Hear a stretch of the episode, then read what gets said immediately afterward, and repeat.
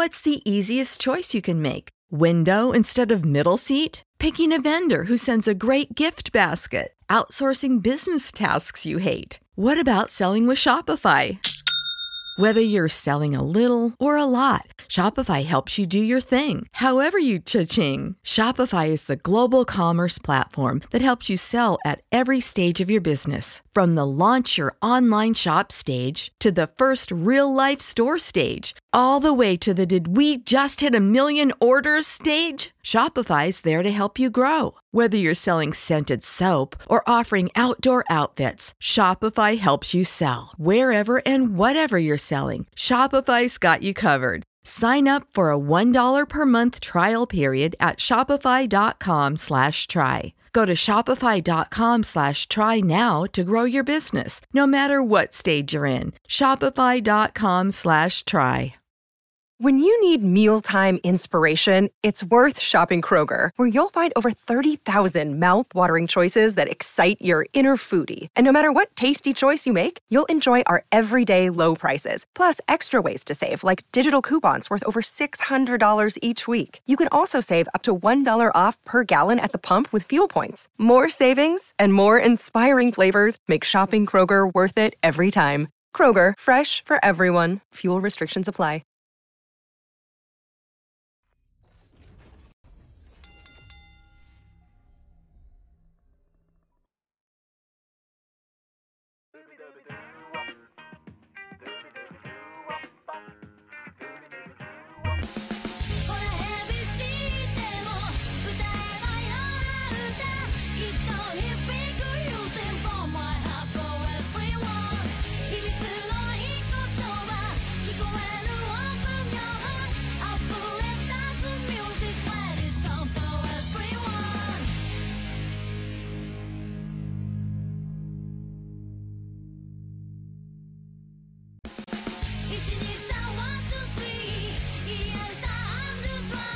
Buenas bienvenidos fanáticos de la lucha libre Eddie Morales aquí para Radio Estelar impactoestelar.com No vieron nada, no vieron nada.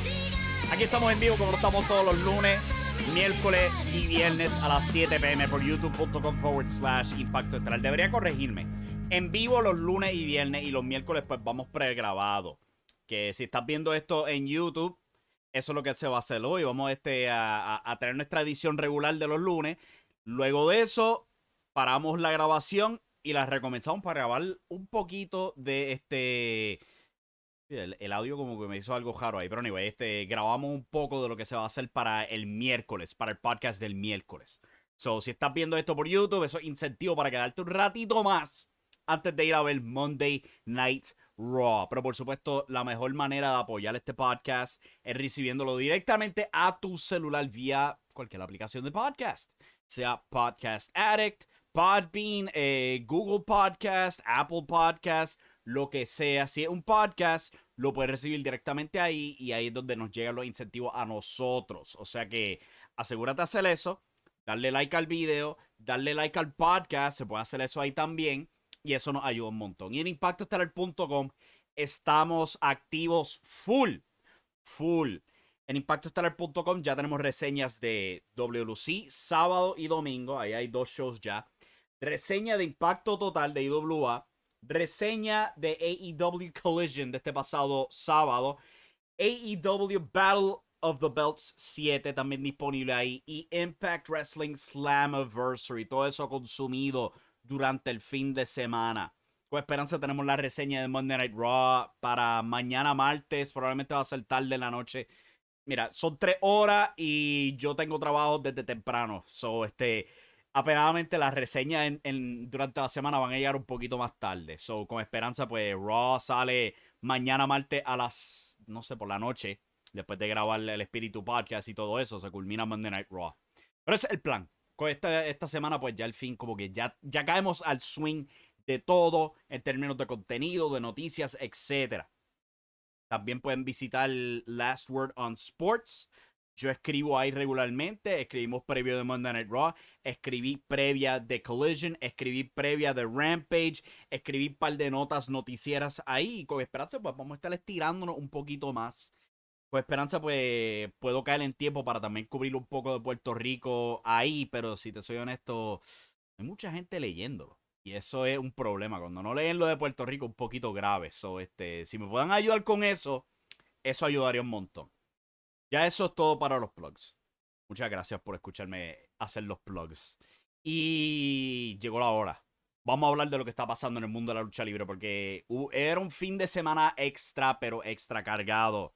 SmackDown, Rampage, Collision, Battle of the Belts, Impact Slammiversary. Aquí en Puerto Rico, IWA tuvo una cartelera. Los tres programas de, de Puerto Rico, de WLC y IWA.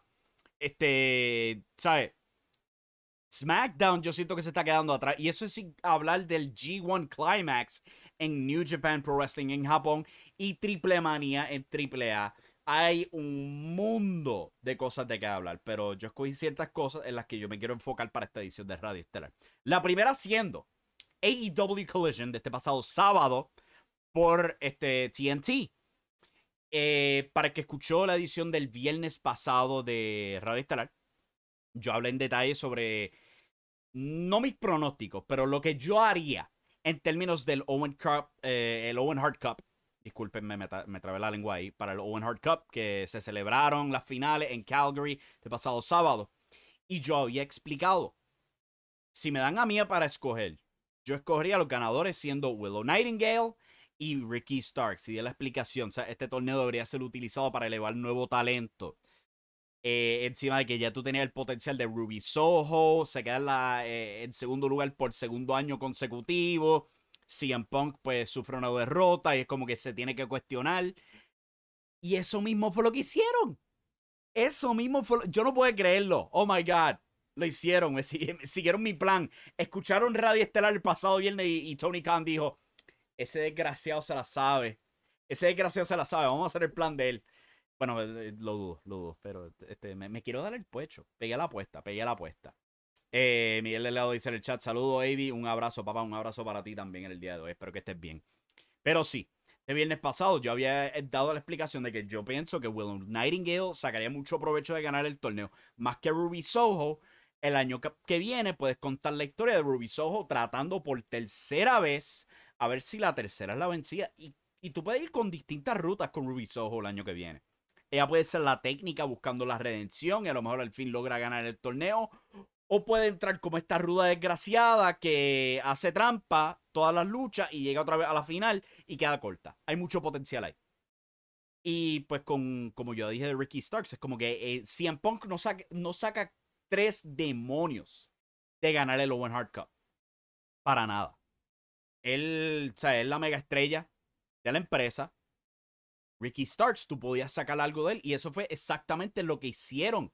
Eso fue lo que hicieron. A mí me encantó. Hay mucha gente que no le gustó mucho porque Ricky Starks esencialmente se viró rudo. Pero yo entendí lo que estaban tratando de hacer. Yo entendí la vibra. Es que CM Punk, en su eterno amor por Bret Hart, a pesar de que actúa como Shawn Michaels, eh, estaba, ¿sabes? Básicamente emulando a Bret Hart. Muchos spots de Bret Hart durante la lucha con Ricky Starks incluyendo el codazo, el sharpshooter, la cazadora y todo eso. Y Ricky le respondió como que, pero mira este condescendiente desgraciado, no me toma en serio. Hubo un spot donde le abre la cuerda así en Punk a Ricky es como que, pero, mano, tú, me estás, tú no me estás tomando en serio. Y después de eso, Ricky como que se frustró más y se convirtió en Owen Hart. Hizo los spots de Owen y lo culminó igualito a Owen Hart invierten este, distintas planchas. O este tipo, Ricky, ve las cuerdas, la agarra y se va con la victoria. Y se va celebrando, echándose el aire. A mí no me importa, yo gané, yo estoy en el tope del mundo. Igual que, que Owen Hart. Y viene y Jushin Thunder Liger sale con la copa para dársela a Ricky. Ricky simplemente la coge la coge y se va celebrando por ahí. Yo dije, diablos, mano, la pegaron aquí con el tributo a Owen. Pero yo creo que lo mejor de todo, lo mejor de todo esto tuvo que haber sido la cara de CM Punk. Ahí lo pueden ver en pantalla. la cara. CM Punk no puedo creerlo, como que diablo. Perdí, perdí. Y tú sabes lo, lo, bueno de todo esto, esto no es por criticar a CM Punk, es porque yo creo que hay mucha tela para cortar con esta historia. Es que ya CM Punk no puede darse el pecho de que él está invicto Ahora él tiene que cuestionarse. O sea, esto es lo que yo había dicho de por qué yo pensaba que Samoa Joe debía haberlo eliminado del torneo. Es un viejo rival. CM nunca le ha ganado. Y tú podías continuar ese hit de que cada vez que CM Punk enfrenta a Samoa Joe, nunca puede ganarle. Tú podías haber continuado ese hit. Pero pues, o sea, eh, eh, fueron con la segunda mejor opción, que fue Ricky Starks quitándole el invicto ahora CM Punk tiene que cuestionarse, es como que diablo, ahora yo no me puedo dar el pecho de que MJF es un campeón de cartón porque yo también perdí. Él dio esa promo con el, campeonato en la bolsa diciendo, no, a mí nadie me ha ganado. Este MJF se compró el título, él no es el, campeón real, a mí nadie me ha derrotado. Y si alguien quiere llamarse campeón, tiene que venir a donde vi y derrotarme. Es como que eso fue lo que pasó. Eso fue lo que pasó. Ahora CM Punk tiene que cuestionarse. Ahora él tiene un obstáculo nuevo. La gran pregunta es si este ahora cuentan la historia de él querer perseguir a Ricky Starks y recuperar esa victoria o hacen alguna otra trama, ¿sabes? Puede ir tras Samoa Joe, Jay White a distintas direcciones con CM Punk, al igual que con Ricky Starks, porque Ricky Starks ahora está caliente. Ahora es un rudo, parece. Y es como que, ok, si vamos con CM Punk retando a MJF. Ahora podemos ir con Ricky Starks potencialmente destronando a Orange Cassidy. Y yo te soy honesto. Si tú me dices a mí que Ricky Starks va a continuar esa corrida que tiene Orange Cassidy con el campeonato internacional, I say do it. Yo creo que es una buena opción. Un Ricky Starks rudo. De la misma o dominando igualmente a, Orange Cassidy con el campeonato internacional, yo creo que sería buena dirección y un buen provecho para él. Ahora, Orange Cassidy pues derrotó a Lance Archer en Battle of the Belts. En lo que yo, yo te soy honesto, eso fue un tributo a WLC. Esa lucha. Los dos tuvieron su pelea y culminó con un final inconcluso para dejarte con ganas de una revancha. Eso es un WLC special, excepto que lo hicieron bien. Porque no, o sea, en WLC esta semana hubo esta lucha que, que yo la vi en vivo. De la revolución contra los inmortales, donde estaban luchando y simplemente siguen luchando hasta que el árbitro descalifica la lucha. Porque los cuatro están en el Es como que cosa vaga. Pero aquí tuviste la historia, es como que Orange Cassidy estaba desesperado, buscó el conteo, le dio un puño a, Lance Archer en la falda, lo tumbó, se metió al ring y ganó por conteo. Ahí tú tienes la tela para la revancha. Y yo pienso que pues, si tú vas a calentar a Ricky Starks con este torneo, tú puedes hacerlo a él el nuevo campeón internacional y tienes, mantiene el, el auge de este campeonato, porque para el que no sepa, Orange Cassidy rompió el récord de defensas de AEW. 26 defensas de un campeonato. Le rompió el, récord a Jade Cargill y vamos a ser honestos, eso es impresionante. Al igual que las rachas de lucha increíbles que Orange Cassidy ha tenido. La lucha que tuvo con Lance Archer fue tremenda, fue creativa. Yo, el público le encantó la lucha y hay tela para cortar para una revancha a ver si Orange Cassidy, yo creo que Orange Cassidy sale derrotando a Lance Archer de esa. Porque de nuevo, yo creo que si hay alguien que lo va a destronar ahora, debería ser Ricky Starks. Rudo número 2 para AEW, sin duda alguna. Mientras que, pues, Willow Nightingale fue la otra que ganó el torneo. Ya anunciaron que ella va a estar retando a este, Athena por el campeonato mundial femenino de Ring of Honor en Death Before Dishonor. Pero yo, soy honesto. Ella debería ir por el campeonato mundial de AEW femenino prepararla para All Out. Yo no sé cómo van a salir de esto.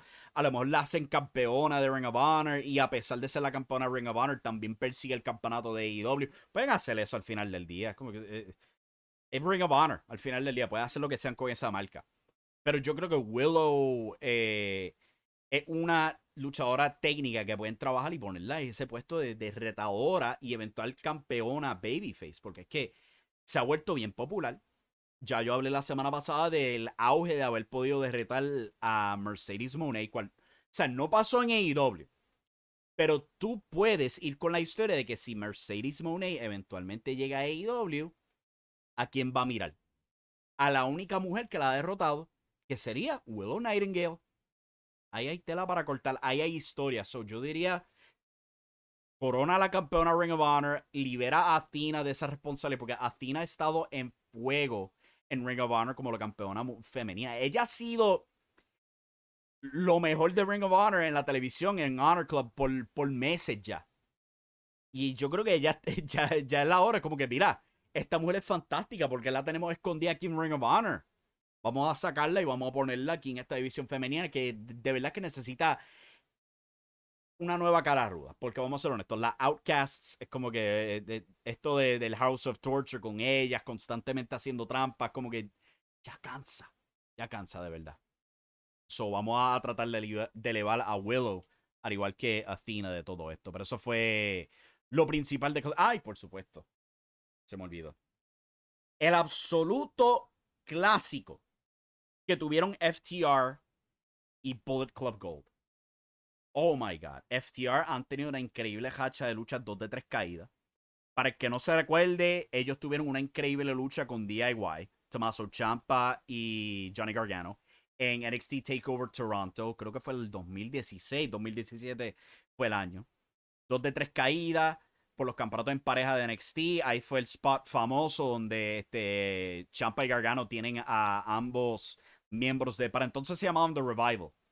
Pero los tenían en rendiciones a la vez y ellos, para no rendirse, se aguantan las manos. Un spot que reproducieron en esta lucha, by the way. Juice y Jay lo hicieron. Se agajaron las manos para no rendirse. recrearon ese spot. También tuvieron las dos de tres caídas del año pasado contra los Briscoes, cual fue para el Death Before Dishonor del año pasado. Celebrando el año, recreando esa magia. Y por supuesto, este otro clásico que tuvieron aquí. O sea, una fenomenal lucha en pareja que tú puedes poner a la par con las luchas con los Briscoes, eh, Young Bucks contra Hangman Page y Kenny Omega, Sami Zayn y Kevin Owens contra los Usos. O sea, las luchas en parejas que salen de AEW, y hay algunas de WWE también, han sido fantásticas. De verdad que me encanta. Que podemos revivir la lucha libre en pareja y decirte, mira, esto es viable también. Sin duda alguna. So, si no han visto esa lucha de Bullet Club Gold contra FTR, tiene que buscarla. Vale la pena sentarse por una hora. Eso fue lo general de lo que pasó en AEW Collision. También tuvieron un squash, este, Malachi Black y Brody King contra dos luchadores de Defy Wrestling, este, que parece que acompañaron a Nick Wayne para esa semana. Y después pasamos para Battle of the Belts, donde vimos la celebración de Willow Nightingale y Ricky Starks la doctora Martha Hart dio este tremendo discurso, hablando de como tanto talento que sale de Calgary. Para el que no sepa, pues no tan solo tenías este, el famoso calabozo de la familia Hart, de Stu Hart, donde salieron un montón de luchadores, Chris Benoit, Chris Jericho, Lance Storm y un montón de otros, por supuesto, el gesto de la familia Hart salió de ahí, eh, British Bulldog, eh, Dynamite Kid, la larga lista de talentos que salieron de ahí, pero también ya lo mencioné, Lance Storm tiene su escuela ahí. Y vimos a Taya Valkyrie retando por el Campeonato Mundial Femenino porque ella se crió ahí en Calgary. Ahí fue donde entrenó. Y hay un montón de otros luchadores que se han criado ahí en Calgary. ¿Sabes? Emma en WWE. Eh, ya mencioné a Taya Valkyrie, Tyler Breeze. Hay un montón de luchadores que pues, entrenaron con Lance Storm. Él es uno de los mejores entrenadores de la época moderna de la lucha libre. Y celebraron eso y Martha Hart lo dijo. Tremendo discurso. Ahora, lo de Jushin Thunder Liger, creo que había un montón de gente quejándose. Ah, pero entonces, ¿para qué lo trajeron? Como que, brother, él está retirado. no hay mucho que se pueda hacer con él. Es retirado y no habla inglés. ¿Qué más quiere? Tuvieron un spot con él, tuvieron eh, pasó vacaciones en Calgary y después vuelve a Japón. Es como que, que se joda. Lo viste en un cambio, como que se joda. Si no puede luchar, como que, ¿qué más quieres que haga? Que tenga un ángulo con Ricky Starks donde lo atacan sin payoff. No sé, a lo mejor lo hagan más tarde, pero es como que no había mucho para hacer con él. Lo tuvieron, era algo nítido, fine, whatever.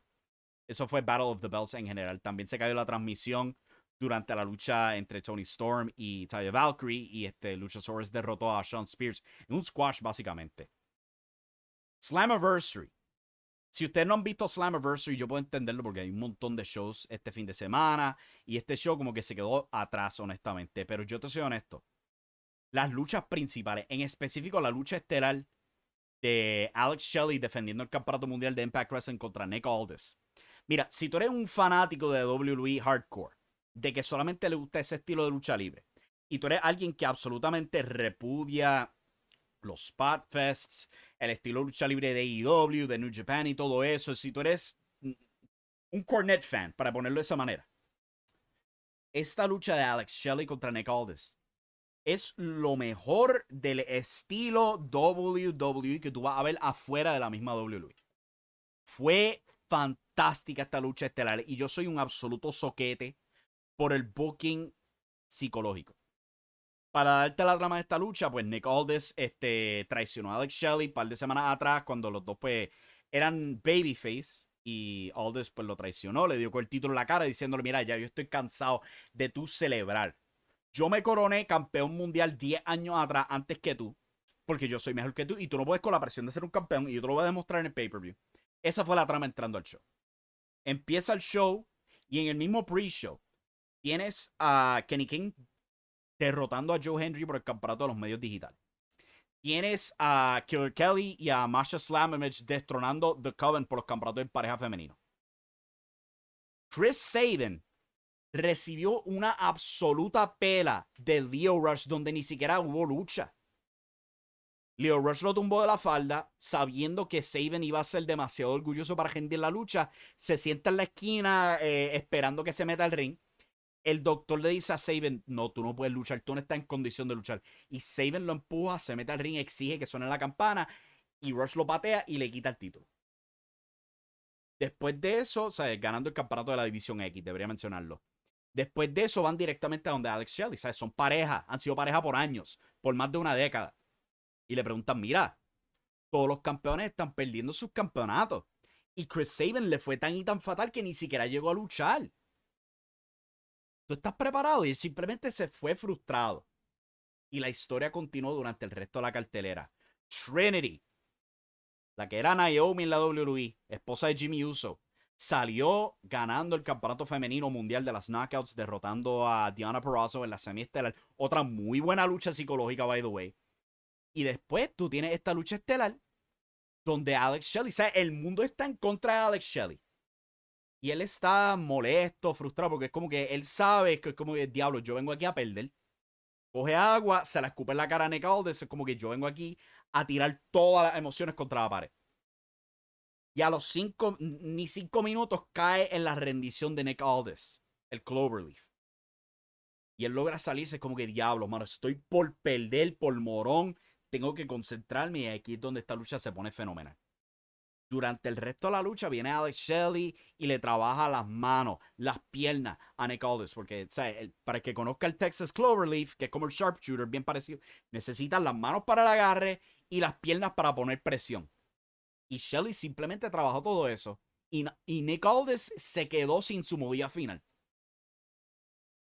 Nick, siendo el rudo, busca el campeonato, como que ya yo me cansé de esta mierda, yo voy a hacer trampa porque este desgraciado se la sabe, me jodió, va por el título, Shelly se lo quita y simplemente lo deja caer, yo no voy a usar el título, yo voy a hacer trampa.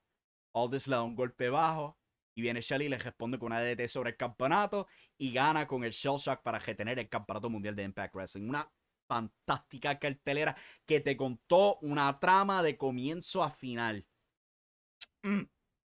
Psicológica fantástica. Si tú eres alguien que le encanta la psicología en la lucha libre, esta cartelera es para ti. Tenía un poco de cada cosa para ti. Tenía un Spot Fest al comienzo, tuvo otro Spot Fest por los campeonatos en pareja, donde Subculture ganaron los campeonatos. Eh, había bastante variedad en la cartelera, pero esa semi-estelar y especialmente esa lucha estelar, como que, damn, esto es lo que a mí me encanta, la lucha libre psicológica, del estilo americano. Cuando tú te juegas el teatro, me encantó. So, si tú eres un soquete para eso, check it out. Y también, también, si te quieres poner al día con Impact Wrestling, yo te puedo sugerir ir al canal de YouTube de Sunland Productions, donde nada más y nada menos que Héctor Frodo Caban y Héctor Moody Jack Melende prepararon un preview para el show de Slammiversary. Están tratando de trabajar eso. Hicieron fenomenal trabajo con ese pre-show para Slammiversary. So, pueden chequearse eso, ponerse al día con el Pack Wrestling y seguir el producto. Si ustedes quieren darle un poco de apoyo para Puerto Rico, pueden hacerlo viendo Impact Wrestling. Yo sé que ahora mismo, pues, la versión español no está Yo creo que en Fight TV está disponible comprarlo en español. Ahí puedes comprar los pay-per-views en español, pero en la televisión tradicional no está Impact Wrestling en español. Eh, no, no, al menos que caigan en Guapa o, Telemundo, algo así por el estilo. No hay nada de Impact Wrestling en español, pero pueden apoyar a los chicos de esa manera. Y les recomiendo. O sea, eh, Impact Wrestling es tremendo producto actualmente. La mejor división femenina en la televisión norteamericana la tiene Impact Wrestling. So, si, esos, son, esos son puntos que, que pueden este, contar ahí de Impact Wrestling. Pero, voy a tomarme el brequecito. Déjame ir al chat primero. Déjame ir al chat primero, ponerme el día con el chat. Y después me voy al brequecito. Si tienen preguntas, algunos temas que quieran tirarle al aire o algo así por el estilo, lo hablamos y, este, y por ahí vamos al mambo. Eh, Miel Delgado, pues ya hablé, él dijo a saludo, un abrazo, este, un abrazo para ti, papá. Juan González, Juan que dice, Avi la pegó, Avi la pegó, Avi la pegó. Yes, la adiviné, voy a dar el pecho yo. Adiviné el final del Owen Hard Cup. Este, este, es que Tony Khan y yo ya, estamos, ya estamos en sync. Esa es la cosa, ya estamos en sync. Solamente me falta ponerme esa gorra de vaquero y andar por ahí con los tenis sueltos. Ese visual de Tony Khan en la jampa con el sombrero de vaquero y los, los Nike sueltos. Como que, brother, por lo menos esconde los cordones dentro del tenis, porque tú andas por ahí con los cordones sueltos. Qué visual. Este, Miguel Legrado dice, voy a ver el programa de Collision porque están hablando mucho de él. Ese episodio de Collision fue un absoluto home run cuando se trata no tan solo de una fantástica lucha, candidata a lucha del año, pero también en establecer caras nuevas en Ricky Starks y Willow Nightingale. La lucha de Willow y, Ruby no fue la mejor porque se sentía que les cortaron el tiempo. Pero en términos de al fin hacer algo con Willow Nightingale, yes, yes, ya hora. Ya es hora. Eh, Miguel Delgado dice: 100 Punk gana perdiendo. Eso es, eso es exacto, mano. Eso es lo bueno. Porque tú sales con este final y tú puedes sacarle provecho a ambos. Si Cien Punk hubiera ganado, tú no sacas un carajo para Ricky Starks. Solamente lo estás enterrando de nuevo. No logras nada. Este, además de que Liger y Owen tienen mucha historia. Ese luchón del top del Best of the Super Juniors del 91 es un all-time classic en cualquier liga. Sí, eso es verdad. Esa es la razón por la que trajeron a Liger. Ahora, para criticar lo de traer a Liger, como que nunca en verdad explicaron eso. Como que dijeron, no, son este, se conocen de buenos tiempos, pero Liger tuvo un cameo de como 10 segundos y ya. Cual yo puedo entenderle el punto de vista de muchos fanáticos, porque para eso lo trajiste. Pero yo digo que se joda, lo trajeron, le pagaron una vacación en Calgary y lo sacaron de Japón por un tiempo. Eh, psychology is everything, dice Juan González. Sí, sí. Mira, tú también puedes tener tu Spotfest y todo eso. A mí me gusta un buen Spotfest. Pero yo siempre voy a hacer un soquete por ese, ese booking psicológico y ese booking poético. So, a mí me encantó tanto esa historia de todo el pay-per-view donde todo el mundo pierde su, pierde su título y viene Alex Shelley y desafía todo eso. Porque hace que toda la cartelera tenga valor. Porque toda la cartelera tiene esta narrativa. Y culmina en la lucha estelar. Eso es, eso es sacarle provecho a pagar los 30 pesos por esa cartelera. Muy bien hecho por Impact Wrestling. Triple Manía estuvo horrendo excepto por Omega vs Vikingo y sorprendentemente la Ambulance Match, dice Viejo Sabroso. Sí, escuché un montón de que QT Marshall y Pentagon Jr. botaron la bola con la dichosa pelea que tuvieron de ambulancia. Bien por QT Marshall, pero es como que... la asistencia de Triple Manía, por lo que yo veo, no era la mejor. So, es bastante raro. que eso es lo que podía sacar de AEW. QT Marshall. De verdad. Pero pues allá Triple A ganó Triple, triple A, como siempre hacen. Bien Sabroso comenta, y Mike Bennett iba a ser Sister Abigail. ¿Qué iba a hacer con Dutch, Vinny y Eric Young? Para eso querían Malachi y a Buddy arrancar de AEW. Sí, este, eso aparentemente eh, ya se confirmó, Eric Young fue parte de Slammiversary, hizo su regreso y han surgido reportajes de que originalmente Eric Young, Mike Bennett y otros luchadores iban a protagonizar los personajes estos del Firefly Funhouse de Bray Wyatt. Y yo te soy honesto, yo escuché eso como que... Este, qué bueno que se haya muerto esa idea, porque esa idea se escucha tan y tan estúpida. No cabe otra palabra, estúpida. Ya lo he dicho un montón de veces. Esto de Bray Wyatt lo han dejado tan y tan suelto. Es como que, brother, tú quieres hacer películas de horror. Vete a hacer películas de horror. ¿Para qué carajo metes esta mierda a la lucha libre? Esto no es lucha underground. ¿Ok? Por más que intentes, no va a funcionar. Y al final del día tienes que luchar. Porque Bray Wyatt, como que él se ha olvidado esa parte. Él sería perfecto en WLC. Donde son alérgicos a la lucha libre. Continuando aquí, Juan González dice que la peluquita barata que esa que tiene TK. Eh, diablo, mano. Eh, eh, eh, Tony Khan está tratando de ir por el look de Chris Mendoza. Pero él no tiene la fabulosa melena que tiene Chris Mendoza. So, TK, afeítate. Porque no vas. El Battle of the Belts fue horrendo. No hace collusion. Este fue literalmente cine. La cosa de, Battle of the Belts, yo siento que ellos aprovecharon esa hora simplemente para hacer todo lo que no se pudo hacer para darle la hora a FTR y a Bullet Club Gold. Yo te soy honesto, ¿sabes? Hay gente que puede criticar Battle of the Belts y todo eso, pero es como que en el sentido de optimizar tu tiempo, ese fue el mejor uso de Battle of the Belts que han hecho en los siete especiales que han tenido. Como que, ok, pues vamos a tener este collision, vamos a meter una lucha de una hora en este collision y todo lo que no podemos hacer aquí lo ponemos en esta hora extra. A mí eso es optimizar el tiempo. Y pues eh, se fue la luz durante el show también. Son cosas que pasan. Pasa en WWE, pasa, ¿sabes? pasa donde sea. Eh, y entiendo que era una tormenta fuerte. O sea, aquí en Puerto Rico una tormenta fuerte que dejó el show de Ponce de este domingo, de ayer, sin luz. son cosas que pasan.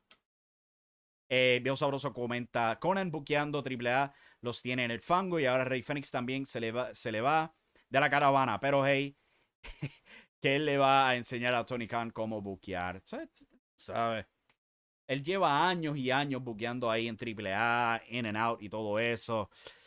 Pero, mano, él, él ya perdió el toque mágico. Sin duda alguna. Grim Reaper comenta, vamos a hablar de la perreta de José Roberto y Michael Morales a la IWA y su evento del sábado. Mano, yo solamente voy a decir esto de, sobre, de, esa estupidez. ¡Shut up! Eso es lo único que yo quiero decir al respecto. Para ellos dos. Aparentemente Michael Morales estaba comentando que sin imparcialidad y periodismo, como que mira, cabrón, tú eres este publicidad, tú no eres periodismo. Shut the fuck up. Si te pagan por trabajar por WC, bien por ti. Pero cállate cuando se trata de periodismo, que si esto es lo otro, porque ya tú no eres periodismo. Tú eres publicidad. Y yo te soy honesto, no hay nada malo con admitirlo. Pero tienes que admitirlo. Y con José Roberto es como que él es de esa vieja guardia. Él va a estar en el Mount Rushmore SWC, donde eh, no hay Dios que les cambie el pensar. Junto a Jovica y, y a Jay González y Eddie Colón. We don't care. Después de que no funcione y nos complazca a nosotros, we don't care. Así como va a ser ese asunto, tristemente. Conan es el chaparro de AAA. Oh my God. y tiene podcast también. Eso lo, lo han confiado. Oh my God. Pero no creo, porque es como que Conan, al son de hoy, todavía tiene buen ojo para talento. Que no sepa buquearlo de otra cosa, pero todavía tiene buen ojo para, para encontrar talento joven y aprovecharlo. Pero, ¿sabes? José Chapajo se cree que Intelecto 5 Estrellas es, es algo bueno. So, ahí hay, ahí hay diferencia. Dios sabroso, espera. Ese Michael Morales, a mí. The future is a hefty responsibility and not one that we take lightly. But then taking things lightly has never been what Hefty is about. That's why we've created the Hefty Renew program that turns hard to recycle plastics into valuable resources like park benches and building materials. To participate, simply fill up an orange Hefty Renew bag with accepted items, tie it up, and drop it in with your regular recycling. That's it. It's that easy. It's time to rethink recycling with Renew. Particular valued resources may vary by geography. More info available at heftyrenew.com. What's the easiest choice you can make? Window instead of middle seat? Picking a vendor who sends a great gift basket? Outsourcing business tasks you hate? What about selling with Shopify? Whether you're selling a little or a lot, Shopify helps you do your thing, however you cha-ching. Shopify is the global commerce platform that helps you sell at every stage of your business. From the launch your online shop stage to the first real life store stage, all the way to the did we just hit a million orders stage. Shopify's there to help you grow. Whether you're selling scented soap or offering outdoor outfits, Shopify helps you sell. Wherever and whatever you're selling, Shopify's got you covered. Sign up for a $1 per month trial period at shopify.com slash try. Go to shopify.com slash try now to grow your business, no matter what stage you're in. Shopify.com slash try. Save big on your Memorial Day barbecue, all in the Kroger app. Get three pound rolls of juicy 80% lean ground beef for $3.49 a pound with a digital coupon. Then get select varieties of flavorful Powerade, Body Armor Super Drink, or Arizona tea for 77 cents each, all with your card. Shop these deals at your local Kroger today, or tap the screen now to download the Kroger app to save big today. Kroger, fresh for everyone. Prices and product availability subject to change. Restrictions apply. See site for details. Minion de Huguito tiene que ser. Sí. Es lo que pasa cuando le da este estatus a gente que en verdad. No es decir que no debería, porque él es estudiado, él es buen productor para televisión y todo esto, pero no es periodismo. Puedes lloriquear, puedes jimiriquear, límpiate las lágrimas. Al final del día, no es periodismo, es publicidad.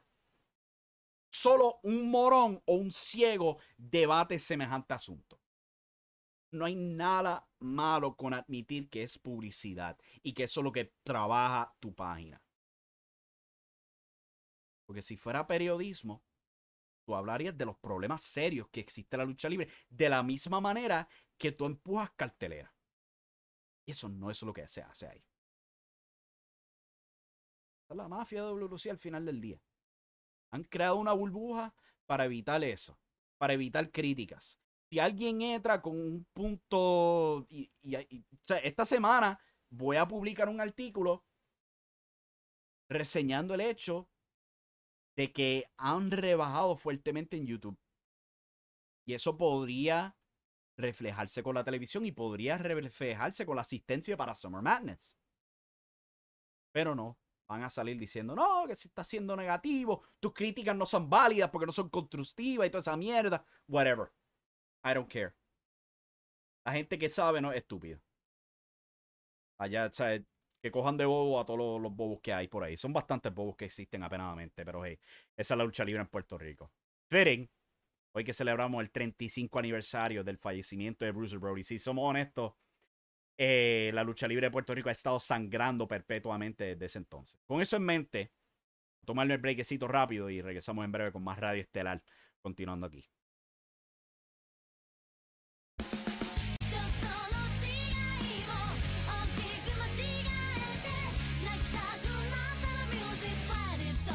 Aquí de vuelta a Radio Estelar Impacto Estelar.com aquí por youtube.com forward slash Impacto Estelar. Estamos en vivo los lunes y los viernes a las 7 pm. Grabamos el podcast para los miércoles y luego que concluya esta transmisión, pues vamos a grabar una porción de lo que se va a hacer este miércoles para el podcast. Damn, este, viendo ese clip de la entrevista con Morgan que estaba transmitiendo ahí durante el break. Yo he rebajado 40 libras desde ese entonces. Oh my God. La diferencia es increíble. y cada vez que veo eso, by the way, para el que no lo sabía, no tan solo son 35 años desde pues, el fallecimiento de Bruce Brody y toda esa tragedia que ha jodido la lucha en Puerto Rico, pero también es el cuarto aniversario desde que el West Side Mafia oficialmente lanzaron su escuela. Ellos comenzaron en Aguadilla, este, estaban en el patio de una casa donde tenían un cuadrilátero. Eh, eventualmente el municipio de Añasco les cedió un espacio para, eh, en una escuela, este, les cedió el espacio para poder tener su escuela oficial ahí. Ahí todavía está en el son de hoy. Este, ya hemos visto varios talentos surgir de ahí. Este, eh, Ramón Rosario, Danny Angel, Harry Williams entrena ahí de vez en cuando. Y otros más están celebrando su cuarto aniversario. Y Qué bueno. Qué bueno, de verdad que sí. So, este, felicidades al West Side Mafia. Continuando aquí. Vamos a hablar de las noticias ahora. Eso que tengo aquí pautado. Eh, hay varias, varias lesiones saliendo del fin de semana. Durante el G1 Climax hubo una lucha entre Mikey Nichols, miembro de TMDK, The Mighty Don't Kneel, enfrentando a Aaron Henare del United Empire. Y durante la lucha, yo no sé qué pasó, porque en verdad yo no he podido ver el video, yo no he podido ver nada del G1 Climax apenadamente, este, tan enfocado que estuve en Impact y AEW este fin de semana, y Puerto Rico, por supuesto. Durante esta lucha algo pasó, porque empezaron a darse lo que en verdad parecían como golpes o reales o que estaban mal coordinados. Y estaban intercambiando golpes. Después de Nichols trata este spot donde es un pump handle slam. Henares se le va de lado y cayó en su cabeza. Un spot que si tú lo ves, tú dices, diablo, se jodió el cuello. No se sabe, estamos en el, el titubeo de que no están bien, que si esto lo otro, pero hemos visto en el pasado de que si tú no haces los exámenes pertinentes, MRIs, rayo X, cosas así, para verdaderamente verificar el estatus del cuello, eh, no sé, mano, pero yo vi, yo vi por lo menos el spot donde cayó en su cuello. Es preocupante. Sea, si ustedes se asustaron con el Tiger Driver de Kenny Omega, de Will Ospreay hacia Kenny Omega en Forbidden Door, esto fue mucho, pero mucho peor, porque tú lo ves la cabeza tocando la lona. Oh my god, yo espero que todo salga bien, pero holy shit, mano, ese. Y esto no fue algo a propósito, fue un batch. Se le fue de lado y cayó en su cabeza. O sea, no fue como el Tiger Driver, que fue exactamente como lo planearon. Fue un batch. Absoluto. Yo espero que todo salga bien y que Genare no tenga ningún problema con su cuello. Otra lesión fue hacia Bailey durante un house show. Estaba teniendo una lucha en pareja. Este, creo que era ella y. Y Oskai contra Charlotte y Oscar. No estoy totalmente eh, conociendo cuál fue la lucha. Tenemos el video aquí, vamos a ponerlo en pantalla, aquí donde está mi imagen de pantalla. So, ahí la tenemos en Twitter. El audio, yo no creo que sale el audio. Pero puedes ver que Asuka se tropieza durante el transcurso de la lucha y Bailey pues se tropieza con Asuka. Bailey, yo creo que esa fue la rodilla que habían operado de Bailey. Ella colapsa. Charlotte simplemente dice: Mira, esto es un house show para el carajo. Hay que asegurarnos que ella esté bien. Ella brincó ese cuadrilátero para verificar que Bailey estuviera bien. La árbitro la saca, ya está lesionada. Y dice: Ok, ya ella no puede continuar. Y este Charlotte y Asuka simplemente se van a improvisar por su propio lado. Eh, Bailey pues, ha indicado de que a pesar de todo eso, ella está mayormente bien, no parece ser algo gravemente serio. Pero, ¿sabes? Fue un susto, porque de nuevo, Bailey fue recién operado, ya, ya va más de un año, que fue operada de las rodillas, estuvo un año completo afuera, regresó en SummerSlam el año pasado con el grupo de Damage Control. So, es un poco aterrador ver que colapse, so, espero que esté todo bien. Durante SmackDown eh, había una lucha en parejas donde tenemos los Brawling Brutes enfrentando a Pretty Deadly.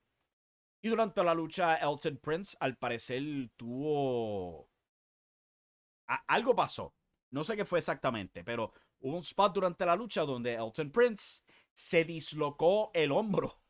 Ah, man, eh, como alguien que ha sufrido de eso en la vida real, oh my god. No se lo desea a nadie. Pero Rich Holland ha tenido una muy mala suerte. Eh, bueno, últimamente no. Hubo un incidente con Johnny Gargano años atrás en NXT. Por supuesto, ya sabemos lo que pasó con Big E. Esto no parecía ser atribuido al belly to belly suplex, cual él hizo durante la lucha. Aparentemente fue algo con el poste, pero es como que, diablo, qué hacha de mala suerte con Rich Holland. Eh, pero vamos a ver qué pasa con Elton Prince, que recupere pronto. No se espera que sea algo gravemente serio, pero ¿sabes? Dislocaciones del hombro pueden ser algo de lo que tú recuperas en un par de semanas o puede ser algo que requiere cirugía. Uno nunca sabe. Y duele como la madre. Oh my God, a mí me ha pasado varias veces. Yo no sé. el dolor y simplemente tratar de hacer el hombro. Ahora que yo menciono eso, esta semana en WLC vimos la lucha de JC Jex y la Amazona contra este, el informante y Vanilla Vargas en una lucha donde JC Jex se dislocó el hombro no había asistencia médica. Vean esa lucha en el show del sábado de WC. Yo estaba tan y tan molesto cuando yo vi eso, porque es como que tú pagan para licencias de ambulancia y entonces tú los paramédicos por el carajo de brazos cruzados y no haciendo nada. De verdad que eso me molestó. Eh, había otra lesión, yo creo que. Ah, una lesión no. Una pelea. Tuvimos un incidente donde técnicamente no era un fanático. Pero hubo un incidente involucrando a Don Callis y alguien que era este era guardia de seguridad, pero no estaba activo durante Triple Manía, que simplemente agarró a Don Callis, entonces lo llevó al piso y eventualmente tuvo que venir la seguridad y decirle, mira, déjalo quieto que está trabajando un ángulo. Pero fue un incidente, este, no parecía haber algo serio, ¿sabes? Pero es como que Nadie le dijo a este guardia de seguridad que se mantuviera lejos o algo así por el estilo. Otro incidente con fanáticos. Ah, mano, frustrante. No, no toquen a luchadores, no importa eh, que tú pienses si eso está malo, que si eso es lo otro, no toques los luchadores para nada. Ya vimos, ya vimos el incidente en Puerto Rico y todo eso. Pero continuando aquí con las noticias, ¿qué más tenemos aquí? Ah, Ian Riccaboni ha refirmado con AEW para un contrato a largo plazo, múltiples años. Y yo te soy honesto, él dio un home run en AEW Collision. Él reemplazó a Kevin Kelly, que está ocupado en Japón con el G1 Climax. Probablemente lo va a continuar por el resto del mes. Yo te soy honesto, Kevin Kelly ya está ocupado con Japón. Dejen a Riccoboni ahí en este en Collision. Él fue fantástico. Ian Riccoboni. Yo creo que él es el mejor comentarista activo de la lucha libre hoy día. Sin duda alguna. Y hay varios buenos. Excalibur fantástico, Kevin Kelly es fantástico, Tom Hannafan en Impact Wrestling ha sido fantástico. Michael Cole eh, ha mejorado, ha mejorado, pero él todavía tiene su falla. Pero entre varios comentaristas buenos y en Rick resalta. Y yo creo que sería el tremendo. Él, él él debería hacer tiempo completo con AEW para Collision, aunque lo tenga en Ring of Honor también, que se joda. Él es fantástica voz y ha refirmado para varios años con AEW. So, eso es fantástico. Eso lo hace para las notas aquí de este, noticieras. Vamos a ir con el chat, que hay un par de comentarios aquí. Green River dice, Michael Morales es el Ricky Banderas de Lucha Libre Online. El que sabe, sabe. El cremoso. Yo, espero que le esté preguntándole por ahí a la gente que eh, si quieren probar de su leche. Ah, no, no, horrible visual. Juan González comenta, empiezate con Narita y Umino, con Ren Narita y Shota Umino, Yota Suji y Kaito Kiyomiya del primer día, y por supuesto Kingston, Eddie Kingston contra Shingo Takagi del segundo día. No digo más nada. Pero la, cosa es, a mí, a mí se me hace bien complicado porque pues yo tengo que cubrir Puerto Rico, tengo que cargarme la televisión semanal, es como que eso es lo que genera los views. A mí me encantaría echar todo eso a un lado y simplemente ver el New Japan y Consejo Mundial de Lucha, pero tengo que eh, darle prioridad a Puerto Rico y a la televisión norteamericana, tristemente. Pero yo me quedo al día escuchando podcasts de todo, de hecho he escuchado de esas luchas. Yo quiero ver qué van a hacer con Kaito Kiyomiya. Hay que ver, ¿sabes? Porque no van a traerlo al G1 Climax y, decirme a mí, ah, este, él no, no va a tener su lucha con Kazuchika Okada. Es como que él tiene que llegar a las finales y, bueno, a las semifinales y luchar contra Kazuchika Okada. No cabe duda. Pero, o sea, hay un montón de talentos jóvenes que han puesto en el G1 Climax. Hay mencionado este, Aaron Narita, Shota Umeno, Yota Suji, que Yota Suji ha sido fantástico. Vamos a ver qué hacen con esa gente. Leo Sabroso comenta, por lo que vi, eh, Nichols topó con su hombro antes del cuello y cabeza de Genare. Eh, no lo veo porque estoy bastante lejos de la pantalla. Se comió todo el impacto, así que Genare espero que debería estar bien. Yo espero que sí, pero eso sí que fue aterrador ver esa caída. Lo de Bailey es del carajo. Ojalá que esté bien. Ahora uno de los eh, eh, Modern Talking fue lesionado por Ridge. Casi mató a Big E Holland. O sea, Holland. Recuerden Seth Rollins, ¿sabes? Un periodo donde Seth Rollins parecía que a cada rato estaba lesionando medio mundo. O sea, son cosas que pasan en la lucha libre. Después de conocer Nia Jax, donde tú claramente que ves que ella simplemente es descuidada, ahí sí yo me preocuparía. Pero yo no creo que Rich Holland ha cruzado esa línea para que sea tan malo como lo era Nia Jax. Este, Veo Sabroso comenta, Lástima que los antecedentes de Holland no son positivos. Casi desnucó a Gargano en NXT, casi mata a Big E en SmackDown, etc. Yo diría eliminen el, el Bailey Belly Suplex, pero de nuevo, yo no creo que sea un caso tan grave como lo era Nia Jax. Eh, Sabroso comenta. Sinceramente, lo de Brian Pillman Jr. también es de risa. Se notaba tanto que IW e era demasiado woke para él. En NXT podrá controlar su narrativa y quedar sin rodillas antes, antes que Tanahashi. Vamos a ver, porque ¿sabes? apareció en el Performance Center, pero ¿sabes? si tú tienes una mala lucha con MJF, hmm, I don't know. A ver qué pasa con ese hombre.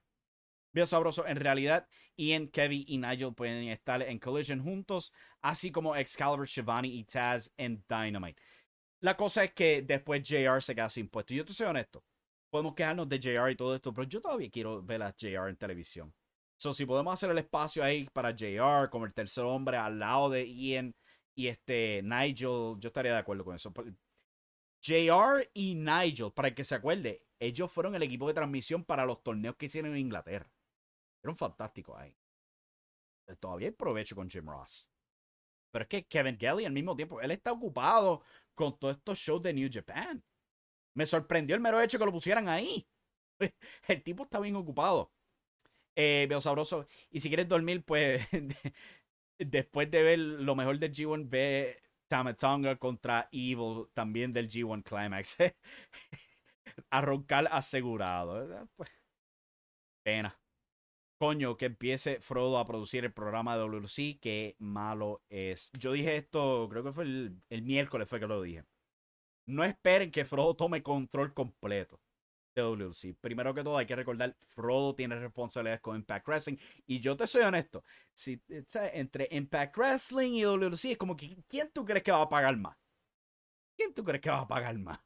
Al menos que WC suelte toda la cartera no esperen que Frodo tome todo el control de WC y te esté dando tremendo trabajo de editaje. Especialmente cuando ya Impact Wrestling está dando otra responsabilidad a Frodo. O sea, él produjo un preview para Slammiversary. ok. ¿qué, qué, qué, voy a escoger yo? ¿Impact Wrestling, esta empresa internacional o freaking WCWC? No esperen que él tenga mucha responsabilidad ahí.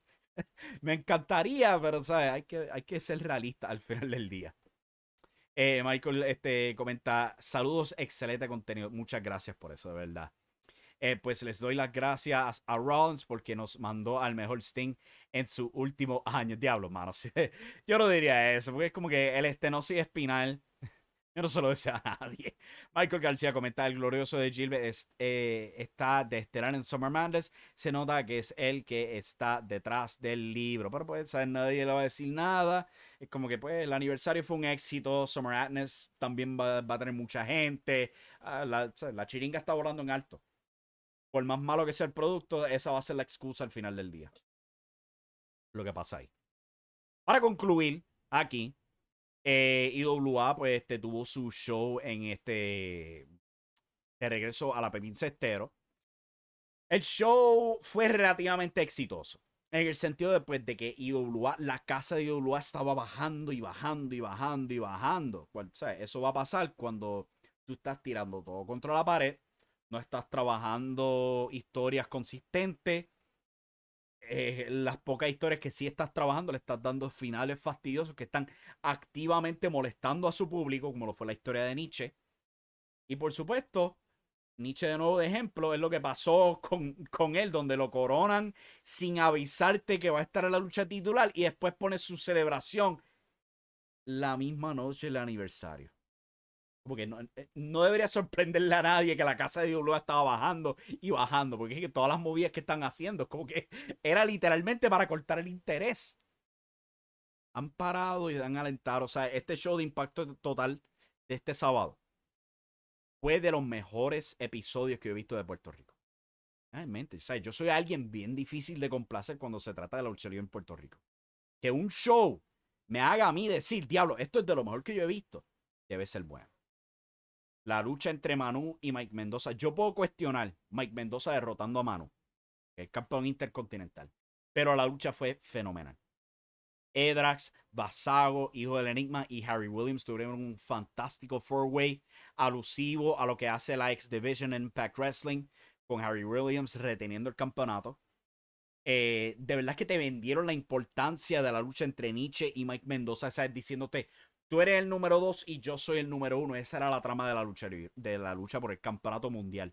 Por primera vez en años, en años, la lucha por el campeonato mundial de la IWA se sentía como si era la más importante de la jodida cartelera.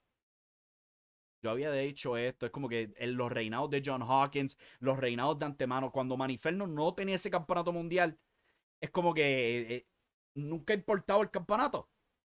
Y cuando lo tenía tampoco importaba, lo único que importaba era Maniferno. Y con qué diablo estaba teniendo una trama él. Si era con el Vega, o con Invader, o con el Bronco. El título era irrelevante. Esta es la primera vez en años que ese campeonato se sentía como lo más importante de la WWE. Vamos a ver cuando transmitan esa lucha. Y tienen, ¿sabes? Yo he escuchado buenas cosas de lo que fue Pedro Portillo contra Maniferno.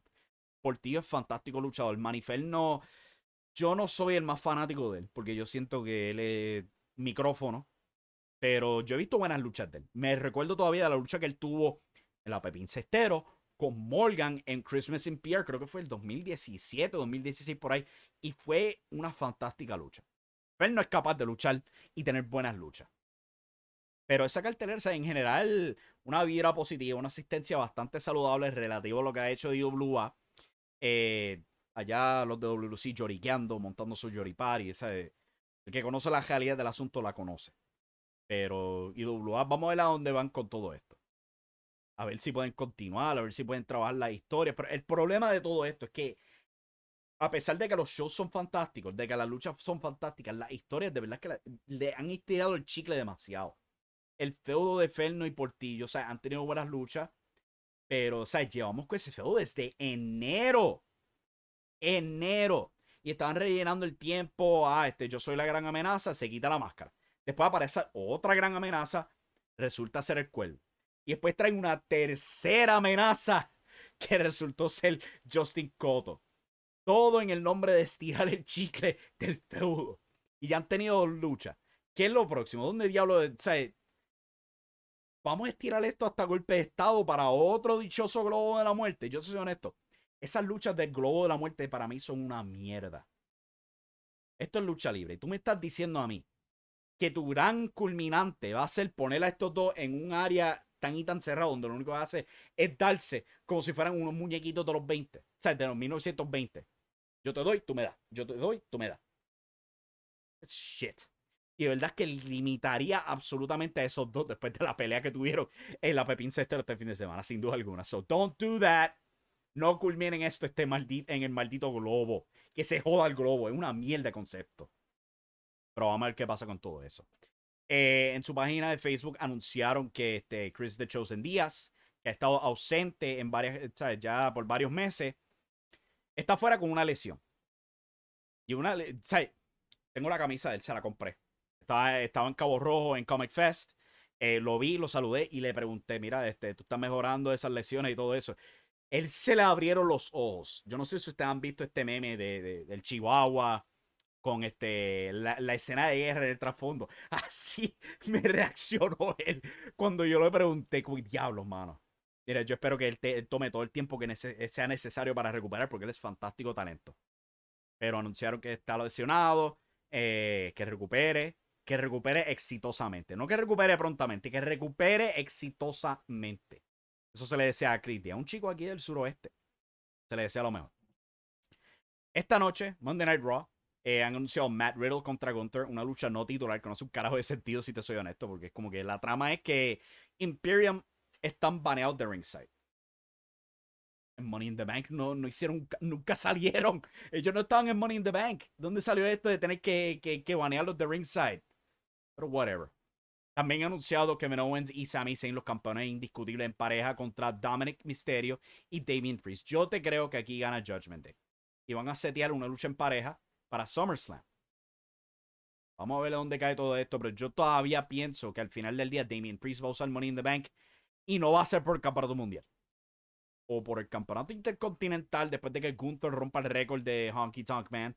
O lo usa para ganar los campeonatos en pareja junto a Finn Balor yo espero que ese sea la drama porque yo no quiero ver a Damien Priest separado del Judgment Day. No vale la pena ahora mismo. Hay demasiados técnicos en, eh, en la marca. No hace falta. Y por supuesto ya han anunciado Brock Lesnar. Va a estar probablemente confirmando su lucha con este, Cody Rhodes. Van a jasparle alguna estipulación algo así por el estilo. Con eso en mente, pues vamos aquí con el chat rápido antes de, de culminar aquí. Juan González comenta, a propósito, sendos luchones de los de Mendoza versus Manu el de la faja de Puerto Rico, este, por la, de, la faja de Puerto Rico. El reinado de Reckless Harry Williams literalmente empezó con el pie derecho and then some. Yo estoy de acuerdo. Yo tenía mis reservaciones de cómo lo introducieron, porque es como que simplemente lo introdujeron, es como que, mira, ahí está esta nueva cara, peguen con él. Pero él lo ha logrado, lo ha hecho trabajar.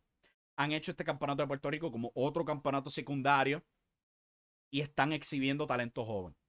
Lo mejor que tiene IWA ahora mismo es esa escena intermedia. Con el, ¿sabes? Basago, alguien que ha sido destacado por años en su lucha. Tiene a Edrax, hijo del Enigma, Harry Williams. Tiene a Azazel. Tiene a Justin Cotto. Tiene al Cuervo. sea, Ahora mismo IWA en esa escena intermedia, ellos tienen una vergüenza de riquezas. Pero necesitan la mente creativa. Porque, holy shit, tú llegas a esa escena estelar y siempre se escocotan. Yo espero que puedan hacerlo funcionar porque ellos tienen un roster fenomenal. Para que puedan alzar las casas y simplemente toman su tiempo. Vamos a contar buena historia. Que se joda el jodido refrán de nada es lo que parece. Es como que vamos a hacer las cosas bien. Vamos a hacer buena lucha libre. Vamos a hacer lo opuesto de WWC. Esa es la manera de ganar al fanático. Ofrecer lo que la competencia no ofrece. Eh, Maniferno que le ayuda mucho es su micrófono, dice Michael García. Ya yo lo dije. Maniferno, yo sé que él tiene su talento, pero yo no, no, estoy impresionado. Cada vez que me dicen que es de los mejores rudos, como que, eh, I don't really care. No me interesa mucho. José Roberto tiene un lloriqueo de indirectas por Facebook. Whatever. Ya, que lo va a detener. Michael García también comenta, ese globo de la muerte es una porquería, no tiene espacio para una buena lucha. Pero sí, ahí, ahí tú caes en la trampa de Puerto Rico, donde en verdad la calidad de la lucha no importa, lo que importa es la sangre y que el público reaccione. Yo espero que Ferno y Portillo digan, si les sugieran la idea, no, no vale la pena, nos va a limitar. A lo mejor funcionó para Sabio y Ferno, pero con nosotros no. Eh, Juan González dice, y sobre todo el Wizard analiza larga vida al mago de la maldad. Michael García, claro, porque nadie puede igualar el otro mundo de WC. El otro mundo. Yo preguntaba mucho, pero ¿qué carajo significaba eso del otro mundo? Y cuando yo escuché la explicación, yo me quedé como que, ¿really? ¿Really? Y después dan la explicación de que si el cabro. A mí me da gracia por la eh, explicación, la explicación de la imagen de esa del cabro. Es como que es un cabro bebé. Ustedes se han percatado de eso, que un jodido cabro bebé. este. Michael Marchani comenta, WC no puede monetizar en YouTube porque Guapa le paga a WC por el producto. Mm, mm, mm, Esta es la cosa. Esta es la cosa de eso. Si Guapa TV no le permite a WC monetizar el show, porque, porque no se lo permite por derechos del autor, entonces ni le permitirían subirlo a YouTube. No se lo permitirían. Porque, o sea, si Guapa paga por ese contenido, eso quiere decir que los derechos intelectuales van hacia ellos. O sea, eh, sería un caso donde tumbarían el video automático, porque así es como funciona el algoritmo de YouTube. Si ese fuese el caso, los episodios de WC estarían subiendo a Guapa, al canal de YouTube de Guapa, pero ese no es el caso. Y hay mucha gente que me lo dice, como que, brother, así no es como funciona YouTube. So, o sea, no tiene lógica para nada. O sea, como, como dicen, como dice Michael García en el chat, no tiene lógica que Guapa no le permite monetizar el canal a, a, pero lo permiten subirlo. Es como que. Si ese fuese el caso, es como que no, dámelo acá, yo lo subo y yo hago el dinero para mí. No hace sentido. Al menos que guapa, de verdad que sean así de morones, honestamente, porque es contenido para ellos, es dinero para ellos. O sea, al final del todo esto de monetizar yo todavía siento que es simplemente ineptitud. Ineptitud al final del día. Lo permiten por la promoción del... Es que, de nuevo, no hace sentido. Entonces ponlo en el canal de Guapa. Ponlo en el canal de Guapa. Ponen las noticias ahí. Ponen clips de sus shows este, de comedia ahí. ¿Por qué entonces, si ellos no permiten que moneticen el canal de, de no suben WC ellos mismos? I'm sorry, pero al menos que Guapa mismo lo diga, yo no lo voy a creer porque no hace un demonio de sentido. I'm sorry, no hace ningún sentido. Es por eso que mencionan a Guapa como 80 veces. I, pero es que también mencionan la Displays 80 veces. También mencionan Winmar 80 veces. ¿Ok? Si Guapa de verdad tiene este derecho intelectual de, de WLC, es como que entonces lo subirían a su canal y no podrían subirlo WC. Simple y llano. Y con todo y eso, que el programa es una porquería y tiene buenos números. Bueno, yo no he escuchado nada de buenos números, pero por lo menos eh, en YouTube últimamente han decaído. El artículo va a salir esta semana, pero han decaído fuerte desde el aniversario. En el aniversario, ellos estaban haciendo unos highs fuertes. Pero pues con eso en mente, vamos a culminar aquí. Si estás viendo esto vivo por YouTube, vamos a continuar después de la grabación. Vamos a grabar lo que se va a hacer el miércoles. Y continuaremos el tema un poquito ahí, porque ¿sabes? lo que vamos a estar hablando principalmente va a ser WWC. Pero si estás escuchando esto por el podcast, recuerda darle like en tu aplicación de podcast, la que sea. Eh, y estamos en vivo lunes y viernes a las 7 pm en youtube.com forward slash impacto estelar. Con eso en mente, hasta aquí culmina esta edición de Radio Estelar. Y recuerden que la acción está en la lucha libre. Save big on your Memorial Day barbecue, all in the Kroger app. Get three pound rolls of juicy 80% lean ground beef for $3.49 a pound with a digital coupon. Then get select varieties of flavorful Powerade, Body Armor Super Drink, or Arizona tea for 77 cents each, all with your card. Shop these deals at your local Kroger today, or tap the screen now to download the Kroger app to save big today. Kroger, fresh for everyone. Prices and product availability subject to change. Restrictions apply. See site for details.